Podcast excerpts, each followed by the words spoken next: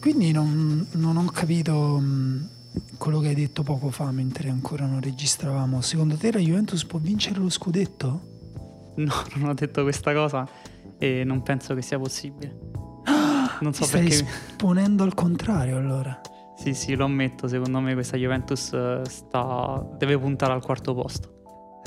Va bene, e con questa previsione con cui di solito si concludono i podcast migliori, inizia un podcast che invece non farà nessuna previsione perché è un podcast di tattica, quindi di eh, analisi, interpretazione, approfondimento di fenomeno. Eh, fenomeno.eu, la piattaforma di podcast che tutti conoscete, la vostra preferita, anche perché non è che ce ne stanno altri miliardi. E ehm, questo podcast si chiama Lobanowski, io sono Daniele Manusia e davanti a me c'è Daniele, ve lo dico io dove arriva la Juventus quest'anno, Morrone, la V di ve lo dico io dove arriva la Juventus quest'anno. Questa è la puntata numero 29 del podcast, 29 come? Lazzari. Ah, ce l'ho meglio. Provane un altro? Anghissa al Fulham. Ancora meglio. Lo dico. Muriel all'Atalanta. Mbappé. Mbappé. Al Monaco e il primo anno al Paris Saint Germain. Quindi questa è la puntata Mbappé perché effettivamente parliamo di dribbling, cioè una delle cose in cui Mbappé è tra i migliori al mondo. È vero, giusto, anche Anghissa è uno di quelli di cui parleremo perché sì. appunto è tra i migliori eh, dribblatori del nostro campionato. Allora, prima di cominciare questa mh, l'analisi dei cinque giocatori che abbiamo scelto attraverso cui parlare anche di modi diversi di, di dribblare, perché poi appunto uno dà per scontato che saltare l'uomo sia a Roma diciamo anche scartare, smarcare Smarcare, tra l'altro, credo si dica solo a Roma, perché una volta l'ho scritto in un pezzo e ho detto no, ci si smarca senza palla. No, a Roma noi diciamo anche quando uno dribbla una Ho smarcato persona. qualcuno. Esatto, mm, ci saranno sicuramente altri 100.000 modi dialettali nei 100.000 dialetti che voi parlate, voi che ci ascoltate, diversi per dire dribblare, ogni dribbling ha nome diverso, eh, però ci sono delle macro categorie di giocatori e ci sono anche delle sfumature direi tra un giocatore e l'altro che fanno in modo che uno dribbli in un modo, uno dribbli in un altro, uno è più efficace, uno meno. Noi abbiamo scelto appunto i cinque giocatori eh, che, che, hanno i numeri migliori, non per forza quelli in assoluto eh, superiori, diciamo, nel senso non per forza chi ha fatto più dribbling eh, quest, fino a, a questo punto del campionato, né chi ne fa di più in media, ma chi ne fa di più e gliene riescono anche eh, un numero insomma lauto, eh, sì. sono tutti sopra il 50% di, di, riusciti. E tanto vale fare subito i 5 nomi, poi parliamo invece del dribbling in generale. Va bene, allora abbiamo scelto Felipe Anderson della Lazio, Raffaele del Milan, eh, Zagnolo della Roma, Boga del Sassuolo e Anguissa o Anghissà del Napoli. Possiamo dire che abbiamo scelti utilizzando FBRF, che è uno dei dei posti in cui si raccolgono le statistiche. Sono tutti giocatori che hanno fatto almeno 20 dribbling tentati in questa stagione, in 10 partite, perché comunque avevamo una base buona. Sono anche ruoli diversi perché non volevamo concentrarci soltanto sull'esterno che dribbla, perché come hai detto giustamente tu, il dribbling non, non, fa riferimento ad un ruolo, ma è un'azione che può essere fatta in qualunque parte del campo. Sì, al tempo stesso sono tutti esterni tranne Anghissà, quindi insomma è più, è, capiremo anche perché è un, un, tipo di giocata che avviene più facilmente, più frequentemente direi, perché più facilmente eh, sui lati del campo piuttosto che nella fascia centrale. La prima cosa che ti volevo dire Daniele è, secondo te, ne parlavamo oggi con Emanuele Atturo eh, durante la riserva, um, si dribbla meno in, in, Italia, cioè vengono selezionati meno per la Serie A giocatori che, che dribblano, quindi che rischiano, perché ogni dribbling appunto qui quello che ha la percentuale più grande è Felipe Anderson, eh, no scusa, Anghissa che ha il 68% di riuscita, Felipe Anderson 64, il che significa comunque che 4 palloni su 10, più o meno 3 e mezzo, li perdono anche loro e per questo il dribbling comporta sempre un rischio. Il campionato italiano è campionato dove i rischi vengono colpevoli, diventano colpe, ecco, il rischio diventa una colpa e soprattutto si scelgono giocatori sicuri, giocatori affidabili, giocatori appunto a basso rischio e si gioca anche eh, preferendo sistemi di gioco, le transizioni lunghe, eh, lunghe fasi di difesa posizionale oppure anche mh, una risalita del campo lenta, ragionata in modo da arrivare nella tre quarti non si rischia tanto con un dribbling o non si rischia tanto individualmente, ma si prova magari in maniera quantitativa a sfondare eh, il fronte avversario. Secondo te è vera questa cosa oppure è una nostra impressione? No, trovo che sia vero, ma storicamente nel calcio italiano il dribbling è degli specialisti, viene vista come uno strumento dell'esterno per superare l'uomo e creare superiorità numerica sulla fascia proprio se ci pensi i due migliori dribblatori della storia del calcio italiano sono Conti e Donadoni che sono proprio due esterni puri che fanno quello, che saltano l'uomo e vanno sul fondo.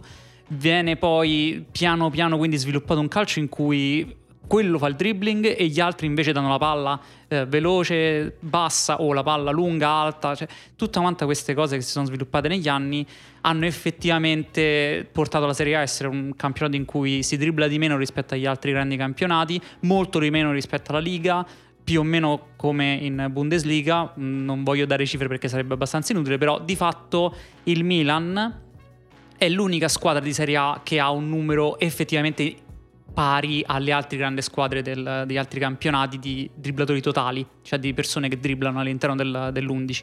Invece in generale le altre squadre sono tutte quante più o meno sotto. Eh, da questo punto di vista, come dici tu, conta anche la tattica, conta la scelta degli allenatori.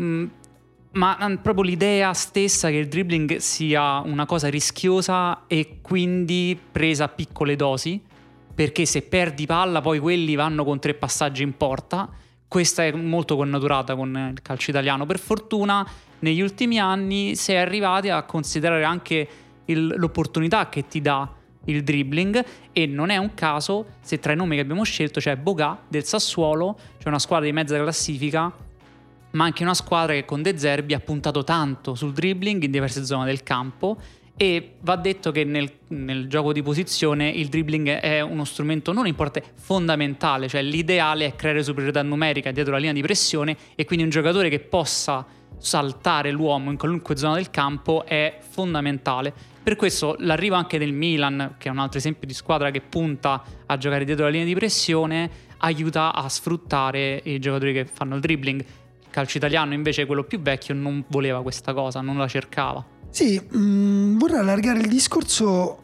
ancora di più per poi, eh, prima di restringerlo, perché il dribbling è uno strumento tattico, come dice Emanuele, ma è anche uno strumento che agisce su un piano psicologico. Molto. Nel senso, mh, mm, ci sono giocatori ad, ad, alto volume di dribbling che impegnano ehm, le difese avversarie psicologicamente e numericamente, cioè addensano eh, giocatori dal loro lato, sbilanciano in questo modo le difese, mh, mm, creano un lato debole molto debole. Abbiamo parlato di Mbappé, creano terrore creano nell'avversario, terrore. quindi raddoppi, chiamano raddoppi, chiamano comunque attenzione da parte del difensore che ha paura non, non, gli dà campo perché ha paura di essere saltato o fanno, si fanno fare fallo, che è un'altra cosa molto importante perché poi accumuli i falli, vengono fuori cartellini, vengono fuori occasioni da, da gioco per l'altra squadra. Esatto. E quindi il dribbling è un po' appunto un, um, anche un po' alla base del calcio, no? nel senso quando si inizia a giocare eh, una delle prime cose che, che sa, eh, si dice sempre quando un giocatore non passa la palla dribbla troppo, ma so, è un giocatore infantile, gioca come se fosse un bambino sotto casa, la palla è sua. In realtà la cosa interessante è che il dribbling eh, inizialmente era vista come una cosa da femminucce. Nel calcio, nel calcio, scusa, no, no al contrario, eh, il passaggio. passare la palla era esatto. vista come femminucce, il dribbling era visto come una cosa eh, caratteristica del calcio da uomini perché quando nel calcio originario non, ehm, non venivano fischiati falli fondamentalmente, quindi si prendevano e si davano una quantità di calci sulle tibie che non oso immaginare se ci fossero state le statistiche. e o il vero uomo passava, faceva passare la palla in mezzo alle lame nelle tibie uh, avversarie. Beh, sì. C'è chi come Jonathan Wilson ha scritto sulla piramide rovesciata che forse è nato prima il dribbling del passaggio. Cioè il passaggio è, ha un concetto che, a cui è arrivato dopo l'uomo rispetto al ho la palla, la palla è mia e la porto fino a dove la devo portare. Esatto, al tempo stesso è um, un gesto incredibilmente raffinato che richiede un'esecuzione uh, ormai oggi nel 2021 con il livello atletico dei difensori, il livello di preparazione uh, tecnica dei difensori, chiede, richiede una preparazione molto elevata per riuscire in maniera sistematica appunto, cioè non casuale, non che ogni tanto si riesca a fare eh, un dribbling, ma per entrare appunto nel novero dei giocatori che dribblano di più. Allora noi abbiamo deciso di parlare di questi del campionato italiano, che sono giocatori solo apparentemente simili, direi. E, um, inizia, iniziate Daniele dal giocatore dell'unica squadra, anzi no, scusa, le due squadre prima in classifica hanno un giocatore per uno. E inizia tu con quello del Milan, inizia con Leao. Va bene, inizia con Leao. Eh, è un giocatore che veniva considerato fumoso, è stato premiato da noi come il calciatore più fumoso della scorsa uomo. Sì, esatto. Da, come il calciatore più fumoso della scorsa stagione perché il suo modo di giocare è effettivamente molto legato al dribbling.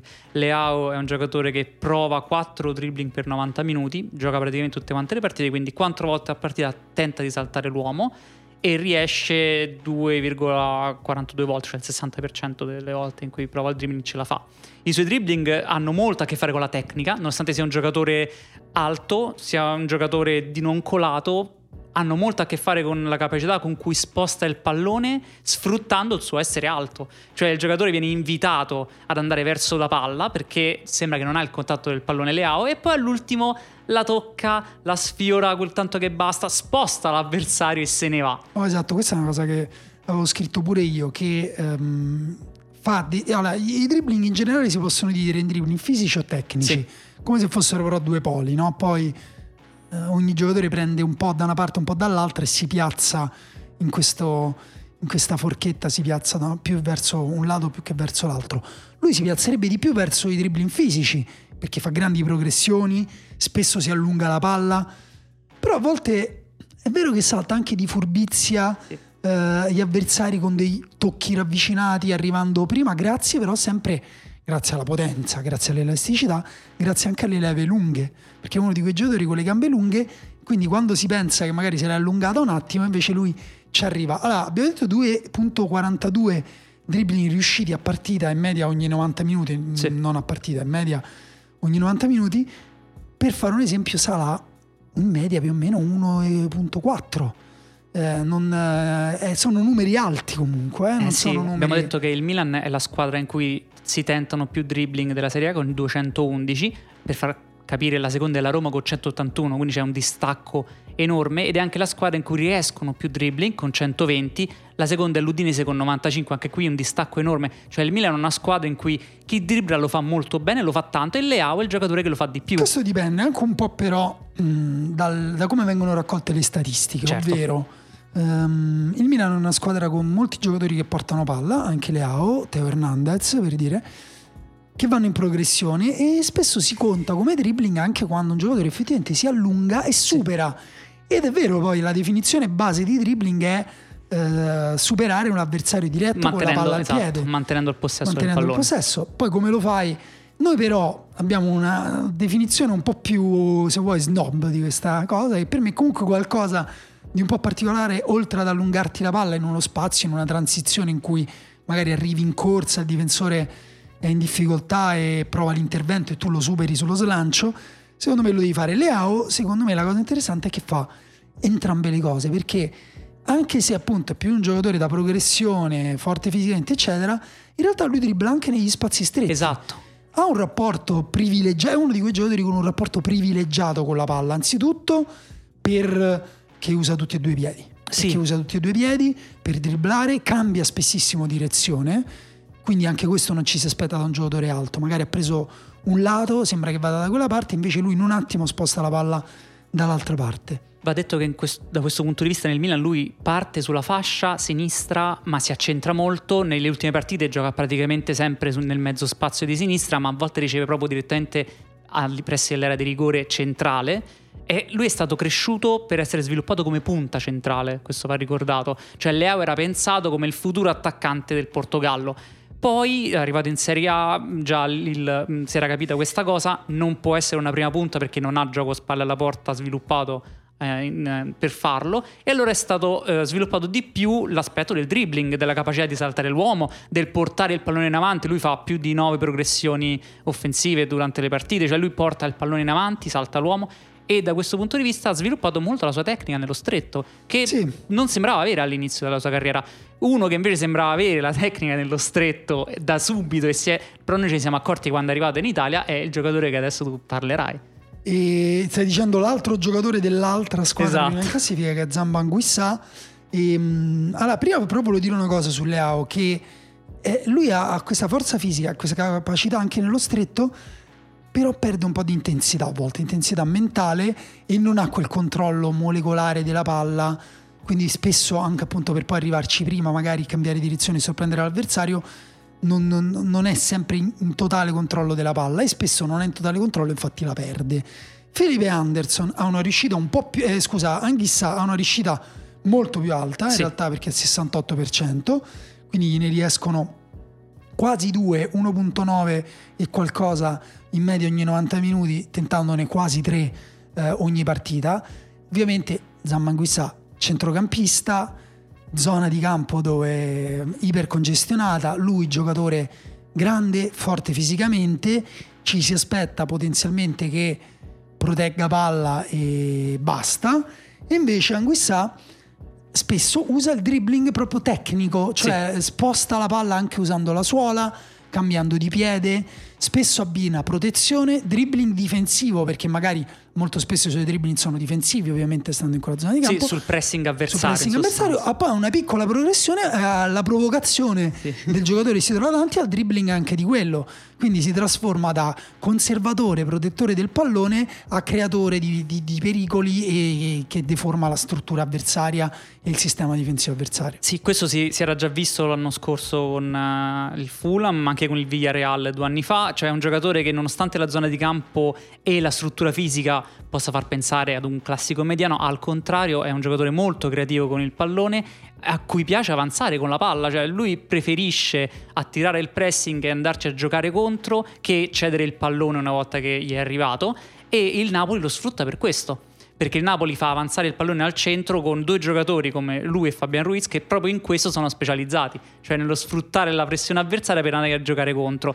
Anch'essa la, la questione che secondo me aiuta tanto a capire è se lo vedi giocare spalle alla porta, tu sai che lui va a ricevere spalle alla porta, ma già ha pensato se girarsi a destra o a sinistra per poi partire nel dribbling. Esatto, infatti una cosa interessante da dire sui centrocampisti che dribblano, no? pensiamo a Giorginio, Verratti, eh, Sergio Busquets, è che eh, metà del dribbling è fatta Sì. con quello che si chiama screening, cioè la testa che ruota e guarda eh, le posizioni degli avversari e dei compagni in campo prima che ti arrivi la palla, in modo che già sai come effettuare il controllo orientato o da che parte andare e magari capisci anche che ne so, questo mi viene forte sul lato destro, io faccio una piccola finta, sposto il peso sul lato destro come se dovessi andare di là e poi all'ultimo vai dall'altra parte e lo hai mandato a casa. Nel caso di Anguissa la sua stazza fisica è una grande componente perché tenendo dietro un giocatore lui può ruotare e Sì. può eh, andarsene in, In- infatti- in qualsiasi direzione e momento. La, la tipologia di dribbling che preferisce è la Veronica, non sa, cioè la- l'utilizzare il giro di 360 gradi sfruttando il corpo dell'avversario muovendo il pallone. Esatto, e passiamo al giocatore invece che eh, è primo di questa classifica, eh, che è un giocatore che è tornato in Italia quest'anno, Ehm, ci si chiedeva come sarebbe stato in Inghilterra dopo un buon inizio, io lo ricordo buono West Ham, Felipe Anderson, stiamo parlando di lui, era finito un po' in ombra, dicendo che eh, è uno dei giocatori potenzialmente eh, con più tecnica eh, che abbia appunto mai allenato, mai visto e, eh, e sta facendo beh, discretamente bene direi in una Lazio strana che gioca con un baricentro più basso di quello che ci si aspettava, che sfrutta maggiormente le transizioni e le progressioni palla al piede e ehm, infatti io la prima cosa che ehm, volevo dire è che Felipe Anderson dribbla, è un dribblatore in velocità, cioè mentre eh, Leao si allunga la palla su una progressione che è già abbastanza veloce, Felipe Anderson sfrutta anche proprio il cambio di passo, Eh, è molto veloce nel portare palla ed è ancora più veloce quando c'è da allungarsela. Lui giocando a destra, almeno quest'anno, ehm, tende a portare palla più o meno vicino alla riga laterale, minacciare il centro in diagonale, poi se il giocatore, il difensore, copre il centro, lui se l'allunga e va tranquillamente sul destro, forte del fatto che, soprattutto quando si avvicina alla riga di fondo, ha una tale qualità nei cross e nei passaggi che può creare un pericolo. Se invece magari è più lontano dalla porta e il difensore è più ehm, mobile sulle gambe, più magari difende meno il centro con meno attenzione, un po' più spesso anche con le gambe proprio aperte, lui va verso il centro e dico con le gambe aperte perché uno dei dribbling che lui preferisce è il tunnel. Per, per, andare però in diagonale, cioè un tunnel funzionale, per andare dritto, perché non, così si evita di fare dei giochi di suola, dei giochi, eh, quelli che io ho iniziato a chiamare crossover, prendendolo in prestito dal basket, si potrebbero chiamare crocchetta, un passaggio della palla da un piede all'altro in maniera fluida per poi andare dritto, però eh, chiamatelo come vi pare, però lui non fa tanto quella cosa, lui va dritto, si autopassa la palla eh, con un tunnel in velocità. Sì, nella Lazio, giustamente come hai detto bene, eh, lui è fondamentale per Maurizio Sari, dall'altra parte gioca Pedro che è un altro che punta sulla velocità con il pallone per saltare l'uomo. Felipe Anderson abbiamo detto che è quello che ne fa di più, prova 45, ha fatto in questo momento in totale 45 dribbling tentati, è riuscito in 29, cioè nessuno in Serie A fino adesso ne ha fatti tanti e gioca tanto. Eh, devo dire che quando è tornato alla Premier League sembrava leggermente più appesantito. Forse un po' più arrugginito perché aveva giocato poco con il West Ham. Invece, con l'andare avanti delle giornate, si è sempre più acclimatato e adesso eh, vola proprio in campo, lo vedi che va più veloce rispetto agli avversari e la tocca più velocemente. Però appunto rispetto alle AO, pur giocando anche lui in un sistema verticale, lui è anche mh, come dire, un creatore di pericoli nell'ultimo quarto anche in situazioni più statiche. In campo aperto lui spesso fa un dribbling, un tipo di dribbling che è uno dei miei preferiti, che è il dribbling di controllo. Sì. Cioè, anche lì, guardando bene eh, come sta messo il giocatore dietro di, di, sé, con il controllo, con il velo, con una specie di velo di tacco con cui si manda in profondità, salta direttamente il, eh, il giocatore che lo, che lo marca, eh, co- appunto con il controllo e poi si ritrova a fronte, si gira e si ritrova fronte alla porta. Sì, Felipe Anderson è, è, praticamente ambidestro anche lui quando va a dribblare, non, nonostante non, non, sembri quando va a tirare. E forse abbiamo detto giustamente delle scuole calcistiche, quella brasiliana da dove viene Felipe Anderson, premia questo tipo di giocatori, premia il giocatore che tenta cose diverse con il pallone per saltare anche per creare appunto pericolo psicologico. Cioè tu sai che Felipe Anderson ti punta, hai, non sai dove deve andare, se destra o sinistra, e ti, ti, trovi a quel punto ad andare indietro e la squadra si può avvicinare. Esatto, e poi è un'arma tattica anche perché, come detto, non è solo un giocatore che va solo in transizione, ma un giocatore che le gestisce le transizioni, che eh, decide la direzione, la velocità, accelera, rallenta, la sua qualità nei filtranti è elevatissima, quindi se lui rallenta e qualcuno eh, taglia in profondità, eh, lui lo serve. E de- devi stare attento a difendere troppe cose quando ce l'hai davanti e questo fa di lui un giocatore eh, fondamentale e uno dei più interessanti di questa stagione.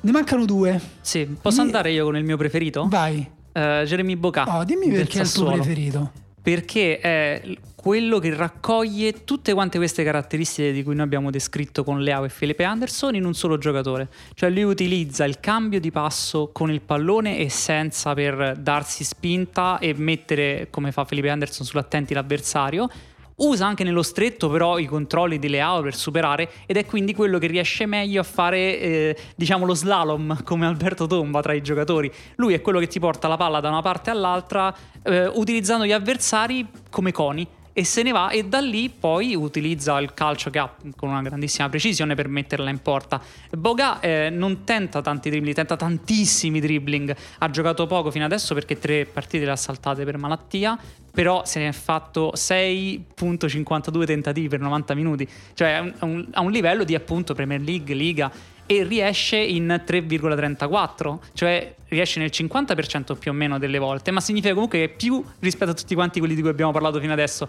Tu con Boga in campo hai un giocatore che circa tre volte e mezzo a partita salta l'uomo e lo fa con continuità. Esatto, la cosa di, che secondo me differenzia Boga dai due giocatori di cui abbiamo parlato prima, che se vuoi possono essere messi in, in fila, cioè Leao il controllo con la palla a distanza più lunga, Felipe Anderson il controllo la palla inizia a essere abbastanza vicina, sì.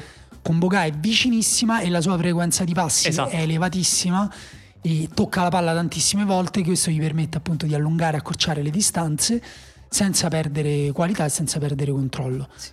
Ogni tanto lo perde comunque il controllo perché è un giocatore, quei tanti tentativi che lui fa non sono solo perché capita, ma sono anche perché è proprio quasi sola, il suo solo modo di giocare lui punta l'avversario da qualunque posizione in campo si trova, nella propria metà campo punta il primo avversario che trova e lo salta, e poi va a quello dopo, e poi va a quello dopo ancora, che però effettivamente è entusiasmante perché non è che lo fa sempre allo stesso modo, non è che si dà velocità, no, no, uno lo fa con la suola, poi l'altro lo tocca e va dall'altra parte, poi quell'altro lo anticipa prima che arrivi, e quindi è forse quello più da strada dei calciatori che abbiamo descritto fino adesso, cioè si vede che è cresciuto per le strade di Marsiglia, dove devi dribblare perché sennò tagliano la gamba praticamente. È, è cresciuto per le strade di Marsiglia. Non lo sapevi? No, non lo sapevo.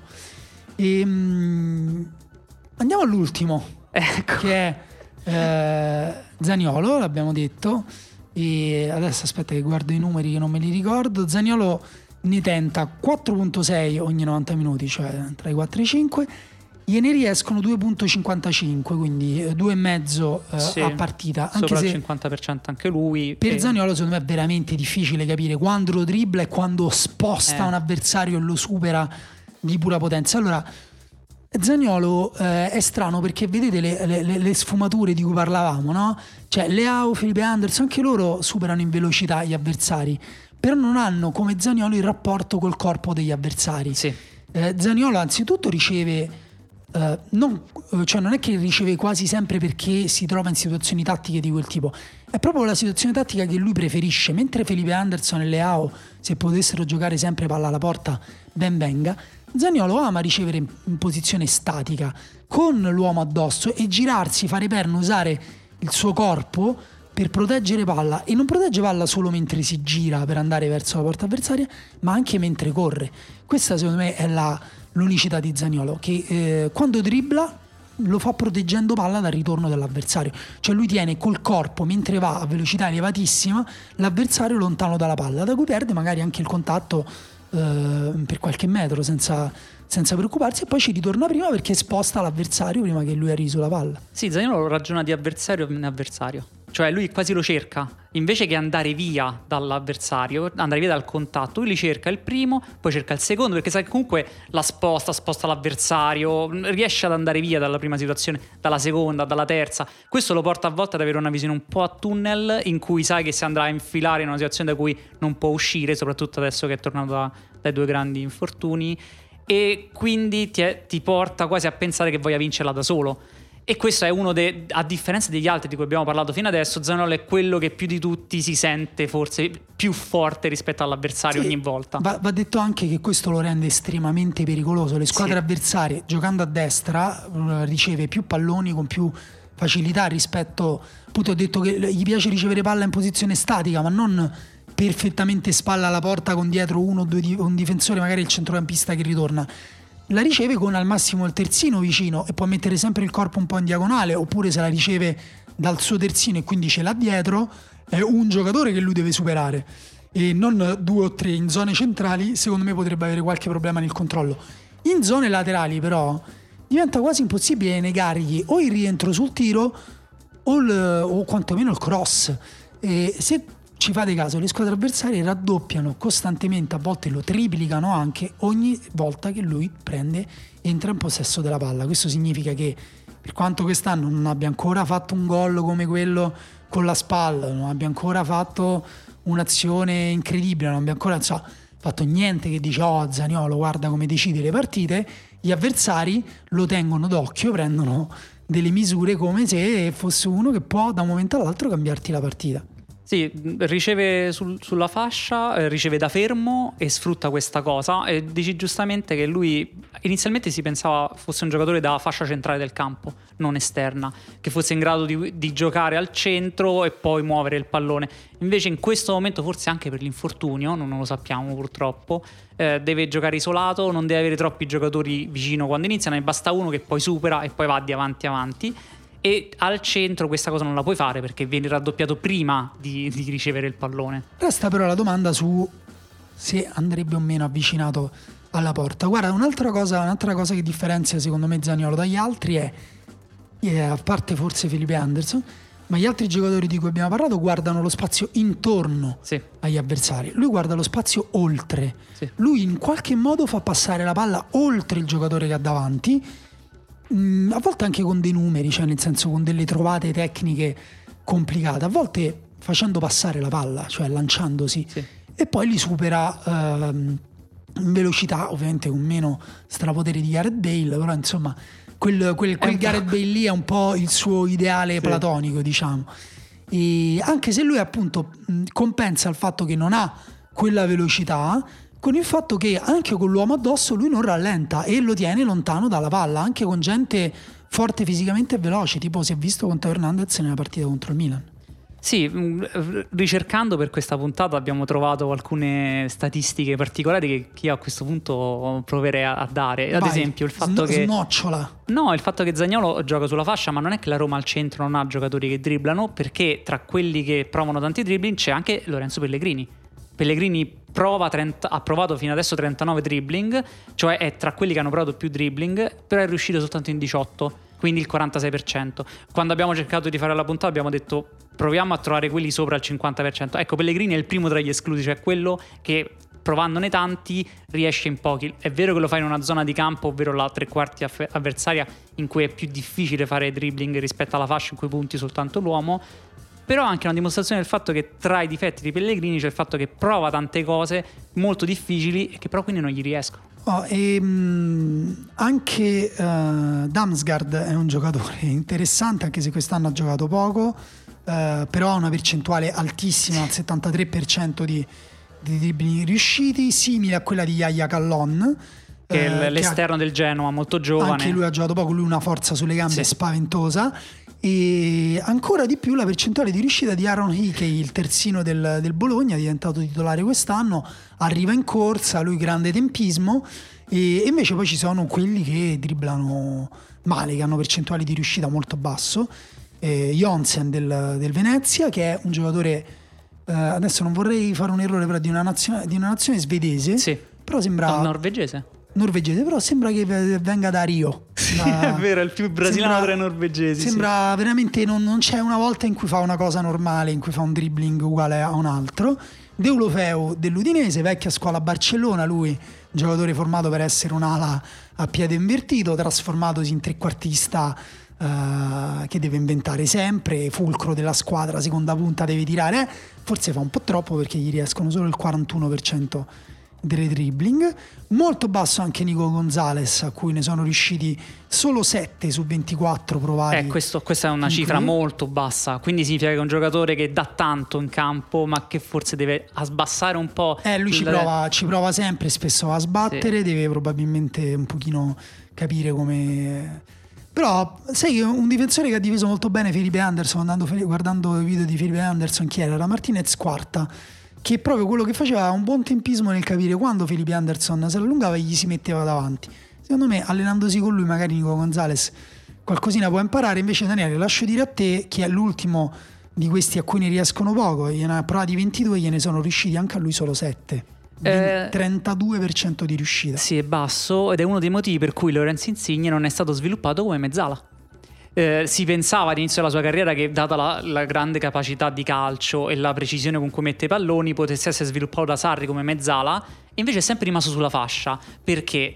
Perché effettivamente nello stretto il suo dribbling non è così preciso come può sembrare e si vede anche quando lo prova dall'esterno. Mettere al centro un giocatore come Insigne che riesce così poco nel dribbling rischi di perdere troppi palloni e quindi gioca solo di passaggi corti, che non è quello che la mezzala deve fare con Sarri. Quindi semplicemente Insigne prova tanto, riesce poco, sulla fascia non è un problema perché si accentra e tira, al centro del campo è un problema perché perde palla. Sì, è, è vero ed è anche una cosa che mm, va un po' contro lo stereotipo del dribblatore, Sì. no? deve essere eh, basso, baricentro basso, grande sensibilità tecnica. Non basta, o almeno non basta più. Cioè Insigne ha una grande rapidità nello spostare la palla, eh, nel toglierla dalla disponibilità del difensore. Superare il difensore è un altro paio di maniche. Sì. Forse paga anche un gap fisico eh, molto, molto semplicemente perché i difensori oggi hanno una reattività e un'esplosività sulle gambe con più centimetri a disposizione e eh, serve veramente una piccola magia perché un giocatore fisicamente svantaggiato riesca a superarne uno diciamo che ne so, alla Skriniar, alla Tomori, questi qua, quelli di cui abbiamo parlato due puntate fa. Sì, infatti, eh, da, da, questo punto di vista quindi è particolare come Boga eh, che sia poco più alto rispetto, no, vabbè, è più alto rispetto a Insigne, però ha, ha anche lui una frequenza di passi eh, no, velocissima, però fa più distanza con i passi che fa e quindi lo aiuta tanto quando però deve superare l'uomo. L'esplosività è diversa, Bogalli punta frontalmente, mentre sì, era per è un dire... giocatore che tende a venire dentro, quindi sì, in orizzontale. Era proprio per dire come eh, la tecnica non basta, serve tecnica ma anche ormai esplosività o comunque la capacità di sfruttare i cambi di passo che ad esempio Insigne in questo momento non, non ha sviluppato. E con questo direi che li abbiamo detti tutti, sia quelli particolari che quelli principali.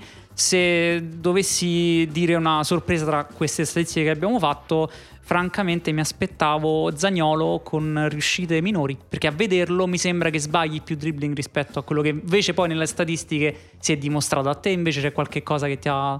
Mm, sinceramente no, perché comunque è vero che il nostro campionato è un campionato in cui sono pochi i giocatori eh, che dribblano, però è vero anche che è un campionato in cui quando ci sono spazi, le squadre che sanno sfruttare gli spazi hanno questi specialisti e, e questi sono un po' tutti gli specialisti che mi sarebbero eh, venuti in mente. Ecco, adesso ha pochi minuti, ha giocato pochi minuti, il Napoli non è una squadra che fa venire, cioè è una squadra che schiaccia le squadre sì. avversarie, non crea spazio, però Lozano sarebbe un altro giocatore che potrebbe un potenzialmente... un as, sempre del Napoli. Un as probabilmente è solo che gioca poco. Esatto.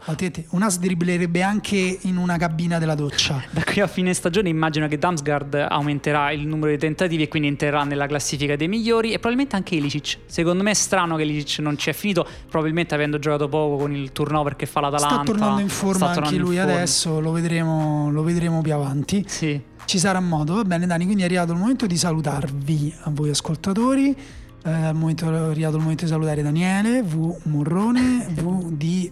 Mm, velocità. E in questo e salutiamo anche Daniele M. Manusia. No, Daniele, sì, M è di Manusia. E niente, fateci io, ve lo ripeto, non, però vedo poco movimento, quindi smetto di dirvi di condividere, di farci pubblicità, perché non ve ne frega niente, ci volete solo ascoltare, magari non ci sentite neanche fino alla fine, quindi vabbè ci sta, fatelo come vi pare. Ciao. Ciao ciao.